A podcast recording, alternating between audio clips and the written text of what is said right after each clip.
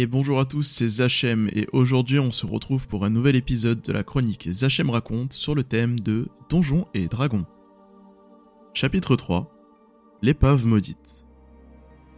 Dans ce nouvel épisode, nous allons découvrir la deuxième aventure annexe proposée à vos joueurs. Commençons par découvrir le contexte de celle-ci. Depuis la mort violente d'un dragon d'or sur les hauts fonds rocheux situés sur le nord de l'île aux tempêtes, ces récifs joncés d'os ont été le théâtre de nombreux naufrages au fil des siècles. L'un de ces naufrages a laissé une marque durable sur l'île. Voici 40 ans environ, la Rose des Vents, un navire qui convoyait des passagers à destination du cloître, s'est drossé sur le haut fond, où l'encore est bien. Les résidents du cloître virent avec l'effroi les noyés ressortir des flots sous forme de zombies. Depuis ce naufrage, toutes les épaves sont synonymes de nouvelles vagues de marins zombies en maraude sur le rivage de l'île. Heureusement, les naufrages sont rares, ou du moins, l'étaient jusqu'à récemment. Plus exactement, jusqu'à ce qu'une harpie élise domicile dans l'épave de la Rose des Vents. Par la magie de sa voix envoûtante, la harpie pousse les navires à venir se drosser sur le haut fond, ce qui lui permet ensuite de dévorer les marins. Ceux qui échappent au cerf de la harpie deviennent des zombies, qui menacent ses habitants du repos du dragon. L'harpie n'est que le problème le plus immédiat parmi ceux qui se cachent dans le vent déchiqueté de la rose des vents. La pire menace est un talisman maudit entreposé dans la cale du navire, imprégné de magie par les prières désespérées qu'un marin adressa jadis à un seigneur démon. C'est cette malédiction qui est responsable de l'animation des marins noyés sous forme de zombies. Si la plupart des marins qui étaient à bord lors du naufrage ont disparu depuis belle lurette, quelques zombies sont restés prisonniers de l'épave depuis tout ce temps. Pour rappel, L'épave de la Rose des Vents se situe sur la partie nord-est des îles aux tempêtes. Comme expliqué déjà dans le chapitre numéro 2, le livre vous donnera la configuration de l'épave afin de faciliter les descriptions pour vos joueurs, que ce soit les parois gorgées d'eau, les plafonds mesurant maximum 2,40 m, la hauteur des portes 1,80 m, et enfin l'éclairage, qui sera ensoleillé et lumineux pour la partie extérieure de l'épave, mais ce sera l'obscurité totale au niveau de la cale. On vous propose aussi quelques idées pour permettre à vos joueurs d'arriver jusqu'à l'épave. Il y a à peu près 4 km de trajet, soit 1h40 à la rame. Ils pourront aussi s'approcher par la terre et terminer à la nage pour rejoindre l'épave. Quoi qu'il en soit, cela n'apportera pas énormément de choses. À vous de voir si vous voulez rajouter des éléments, ce que je vous conseillerais de faire pour donner un petit peu plus une immersion d'histoire, d'aventure, de voyage pour aller jusqu'à cette épave. L'entrée dans l'épave peut se faire de deux manières pour vos joueurs, soit par la cale en nageant sous l'eau pour euh, rentrer dans un petit trou de la cale et donc remonter dans la cale qui est immergée, soit tout simplement en passant par le pont supérieur, euh, soit en escaladant, soit en amarrant avec des cordes ou des, des ficelages qui peuvent être à disposition. Ce sera à vos joueurs de choisir la méthode la moins dangereuse pour rentrer dans cette épave. L'épave est divisée en 9 zones découpées sur 4 niveaux, avec certaines ayant un très fort intérêt, étant vraiment intéressantes, et d'autres étant juste des, éléments délaissés euh, de description d'un bateau, comme vous allez pouvoir le constater, on est vraiment dans l'univers marin. On a tout le temps ce vocabulaire-là qui va être utilisé, mais toutes les pièces n'ont pas forcément une utilité. Donc ce que je pourrais vous conseiller, c'est d'essayer de rajouter euh, quelques éléments, ça pourrait être des combats supplémentaires, de l'histoire, parce qu'il peut y en avoir autour du talisman notamment donc rajouter des éléments supplémentaires pour permettre aux joueurs de comprendre pourquoi cette épave-là est particulière. Commençons avec le pont principal, qui est potentiellement le premier élément dans lequel pourront aller vos joueurs, qui est vraiment un endroit stratégique de cette aventure-là. Pourquoi? Parce que tout d'abord, il y a le nid de Pi, vous savez, le, grand élément qui permet de monter tout en haut pour avoir la visibilité au niveau des navires, qui est en fait le nid de la harpie, et donc qui permettra aux joueurs de comprendre potentiellement la menace, y a, la harpie ne sera pas présente au départ, elle reviendra un petit peu plus tard, donc à vous de décider, soit lorsque les joueurs vont remonter de la cale par exemple, soit au bout d'un certain moment qu'ils sont en exploration dans le navire, s'ils ne vont pas dans la cale. Et donc ils pourront explorer cette partie-là, potentiellement aller dans le nid de Pi, découvrir des trésors et comprendre la menace qui les attend. La deuxième zone est le gaillard avant, donc la zone vraiment à l'avant du bateau, qui apporte pas grand chose ici, on vous dit juste que c'est un endroit euh, inutilisable avec euh, des débris. À vous de voir si vous voulez rajouter un élément supplémentaire, par exemple euh, une, statue sur le, bateau, vous savez, les, celles qui sont taillées en bois, qui pourrait donner euh, une idée de pourquoi ce bateau s'appelle la Rose des Vents, et potentiellement donner un lien avec le marin qui aurait fait le serment au démon, et donc qui aurait maudit l'épave. Le château arrière est un petit peu plus intéressant parce qu'il va permettre peut-être à vos personnages de découvrir le nom du bateau, qui est la Rose des Vents, puisque jusqu'à présent ils ne le savent pas, ils savent juste que c'est une épave. Et en plus, en fonction de ce qu'ils vont faire à cet endroit-là, ils vont potentiellement faire du bruit, et donc alerter les zombies qui se trouvent dans la zone en dessous, dans le quartier du capitaine. Et donc potentiellement, ça va aussi pouvoir leur donner une indication, parce que s'ils font du bruit, bah, les zombies vont s'éveiller, commencer à faire du bruit, donc ça pourra leur indiquer la présence de zombies, et inversement, indiquer aux zombies la présence d'aventuriers sur le navire. La quatrième zone, qui se trouve donc sous le château arrière, sont les quartiers du capitaine. En fonction du bruit qu'ils auront pu faire, ou en fonction de s'ils essayent de défoncer la porte car celle-ci est fermée, et du temps nécessaire pour la défoncer, les zombies seront soit en train d'errer dans la cabine, donc vous aurez deux zombies qui errent, ou plus s'ils sont déjà niveau 2, soit ils vont errer dans la cabine, soit ils seront déjà prêts à l'attaque à l'ouverture de la porte, donc au niveau de la porte, ce qui permettra de lancer directement le combat et donc de mettre une pression au personnage qui aura ouvert la porte. Cette cabine-là est intéressante car on va y retrouver euh, des petits trésors, et donc il sera aussi possible d'ajouter des éléments permettant de comprendre l'histoire de ce navire, mais aussi parce qu'il y a un trou béant vers la cale où il devait y avoir un ancien coffre qui a percé le bois qui était en train de pourrir et qui est tombé tout au fond de la cale.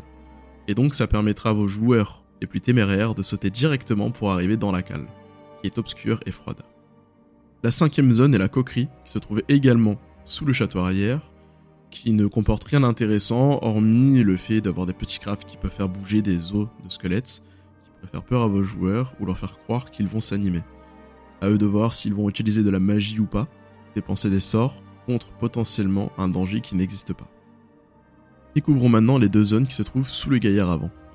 Tout d'abord, vous avez le quartier de l'équipage, qui permettra de découvrir le nom d'une personne à l'état mais ce n'est pas tout, parce que sous le tableau est écrit Aleta et Brastos, ensemble à jamais. Ce qui est intéressant, c'est qu'on y décrit Aleta. Aleta est une femme qui porte un uniforme de marin qui ressemble étrangement aux guenilles que portent les zombies du navire. Elle est accompagnée d'un homme blond portant de beaux habits de marchand. On y comprend donc une relation d'amour entre les deux. Peut-être que c'est la clé pour comprendre la malédiction de ce bateau. Car oui, c'est autour de ces deux individus que le mystère se déroule. La deuxième zone sous le gaillard avant est un mess où il ne s'y trouve rien d'intéressant. Vous pourrez par exemple ajouter des éléments de votre choix dans ce mess. La zone suivante n'est autre que le pont inférieur, qui est intéressant parce qu'il va mettre déjà en place un combat avec une goule et un zombie, et si jamais les personnages sont de niveau 2, vous pouvez rajouter un zombie supplémentaire. Le pont inférieur a commencé à être immergé, donc vous avez d'un côté 15 cm d'eau, de l'autre 45, qui va permettre de constituer un élément de terrain difficile, de permettre de découvrir ces règles-là pour vos joueurs. Pour rappel, le combat difficile consomme deux fois plus de déplacement que un terrain normal. De plus, 45 cm d'eau, en fonction des races que vont jouer vos joueurs, ça les forcera à nager et donc potentiellement ne pas pouvoir se battre dans la zone la plus immergée du point inférieur. Le point inférieur est rempli de débris et forcément de caisses, vu que c'était un navire marchand qui transportait des voyageurs mais aussi des biens. Vos personnages joueurs pourront prendre le temps d'essayer d'ouvrir avec de la force, un pied de biche ou tout autre outil les différentes caisses pour essayer de récupérer quelques trésors. Mais ce qui est vraiment intéressant, c'est qu'on y retrouve forcément le trou au plafond et un trou au niveau du point inférieur qui permet d'aller à la cale où se trouvait le trésor. Et cela indique forcément que la cale, elle, se trouve immergée sous l'eau. Et enfin, l'apogée de cette aventure n'est autre que la cale, qui est forcément immergé comme je vous l'ai dit, qui permettra de découvrir les différentes règles pour grimper, nager, ramper et d'asphyxie. Et donc les joueurs qui souhaiteront s'y aventurer pourront récupérer le coffre du capitaine, qui pèse quand même ses 62 kg, donc il faudra être peut-être plusieurs joueurs pour pouvoir le remonter et l'ouvrir à la surface. Ou alors ils pourront essayer de l'ouvrir en prenant le risque de s'asphyxier dans l'eau pour récupérer ce qu'il y a dedans, potentiellement quelques PO, des bottes, mais surtout ce qui est intéressant c'est une mèche de cheveux intercalée comme marque-page dans un manuscrit qui permettra de découvrir ce qui s'est passé sur ce navire-là, et donc le fait qu'Aleta ait décidé de faire un pacte avec Orcus pour pouvoir retrouver son époux qu'elle devait rencontrer sur l'île aux tempêtes. Et donc c'est comme ça qu'on arrive à comprendre la malédiction qui a pu être mise en place sur cette épave-là. Pour rappel, Orcus est le prince démon de la non-vie, ou seigneur du sang. C'est un fielon dont la puissance rivalise avec celle des dieux. Il règne à la tête des hordes de démons dans le plan d'existence cauchemardesque des abysses et rêve de transformer le multivers en épouvante vastitude funeste. De nombreux morts-vivants comme les ghouls le vénèrent et cherchent à le servir en échange d'une parcelle de son emprise sur la non-vie. Ce qui expliquera donc pourquoi les marins des environs se relèvent en morts-vivants. Vos joueurs auront peut-être pensé qu'ils en auront fini avec cette épave, mais ce n'est pas le cas. Comme je vous l'ai dit au départ, la harpie n'était pas présente. Lorsqu'ils vont donc remonter sur le pont supérieur, c'est la harpie qui les attendra, pour forcément les attaquer ou les dévorer. Vos personnages joueurs auront plusieurs choix, ils pourront peut-être essayer de converser avec la en essayant de négocier et d'éviter un combat, soit lancer directement la rencontre avec ce monstre. Alors vous allez me dire, mais comment converser avec l'harpie? Tout d'abord, c'est un monstre, certes, mais qui parle le commun, et elle pourrait être facilement manipulable par un individu ayant un charisme élevé, notamment s'ils ont mis la main sur le trésor de l'harpie préalable. Vous pourrez peut-être essayer de négocier, de lui rendre son trésor, à la condition qu'elle parte de cette épave. La deuxième possibilité est que si l'harpie est baissée en dessous de 50%, elle pourrait prendre fuite. Elle pourrait lancer le combat, commencer à, à taper sur l'harpie, et puis elle pourrait prendre la fuite de peur de périr. Et enfin, si les personnages joueurs sont niveau 2, il n'y aurait pas une harpie mais deux, et les harpies ont souvent tendance à se méfier l'une de l'autre, et donc ils pourraient exploiter cette méfiance-là pour forcer les deux monstres à partir. C'est vraiment au choix de vos joueurs de comment est-ce qu'ils vont réagir au moment où ils vont se trouver nez à nez avec une ou deux harpies. Enfin, une fois que les joueurs auront décidé de retourner au repos du dragon, ils auront la possibilité, s'ils ont trouvé le talisman, de montrer à Runara le journal et le talisman qui pourra leur expliquer l'histoire entre Aleta et Brastos. Mais également, ils pourront détruire le talisman pour briser la malédiction et donc éviter l'apparition de nouveaux morts vivants. Si c'est fait, cette solution est choisie par vos joueurs, vous aurez un petit chapitre pour expliquer la levée de la malédiction et du songe, qui peut être lié notamment à l'arrivée de certains personnages joueurs sur l'île. Comme à son habitude, une fois cette quête annexe terminée, vos joueurs prendront un niveau, ils passeront donc niveau 2 s'ils étaient niveau 1, ou niveau 3 s'ils étaient niveau 2.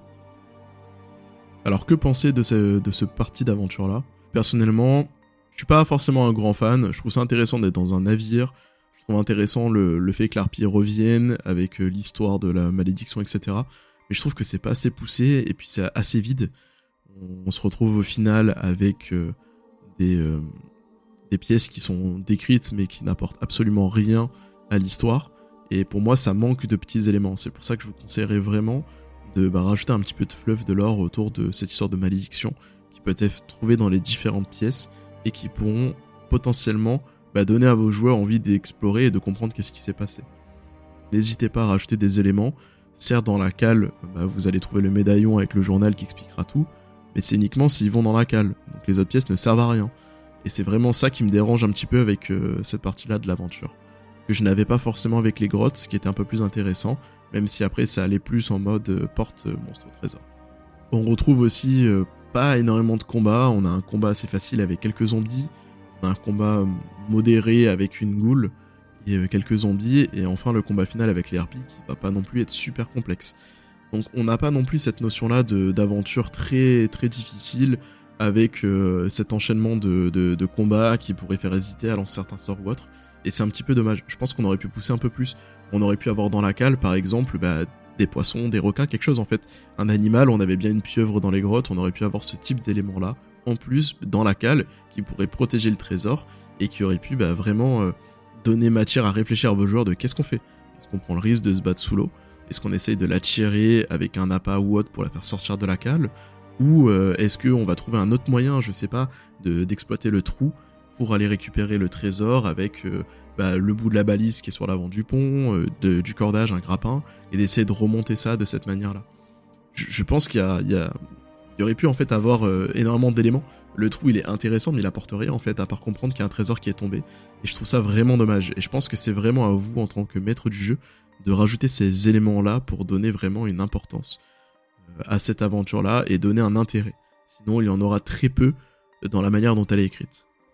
Un autre élément qui pourrait être intéressant, ce serait potentiellement de mettre un mort-vivant qui serait pas forcément hostile et qui pourrait leur donner des éléments de réponse Euh, par exemple, je sais pas, un zombie à moitié découpé qui pourrait plus bouger près du tableau, qui répéterait une phrase, euh, le nom de quelqu'un ou autre, pour vraiment faire comprendre, ou un élément de type euh, la cale, le coffre, le trésor, quelque chose, pour vraiment faire comprendre qu'il y, a, y a cette importance-là de la malédiction et du médaillon, ou de, faire comprendre qu'il y a un médaillon, c'est un médaillon qui, porte la malédiction en fait.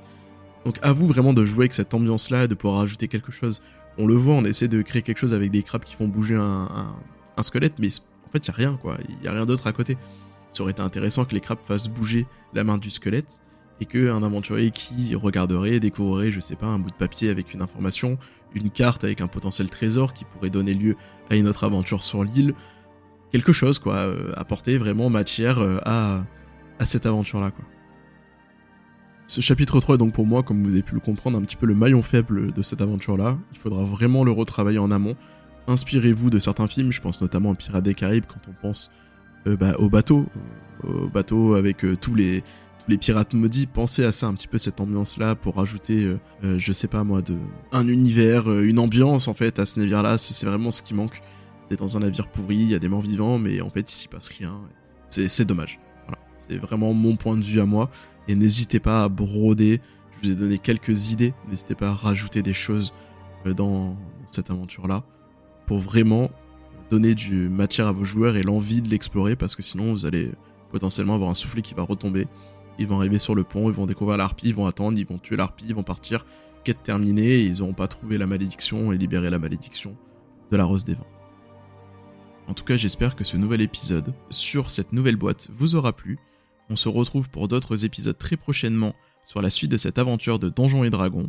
En attendant, amusez-vous bien et racontez-vous de belles histoires. C'était Zachem. À bientôt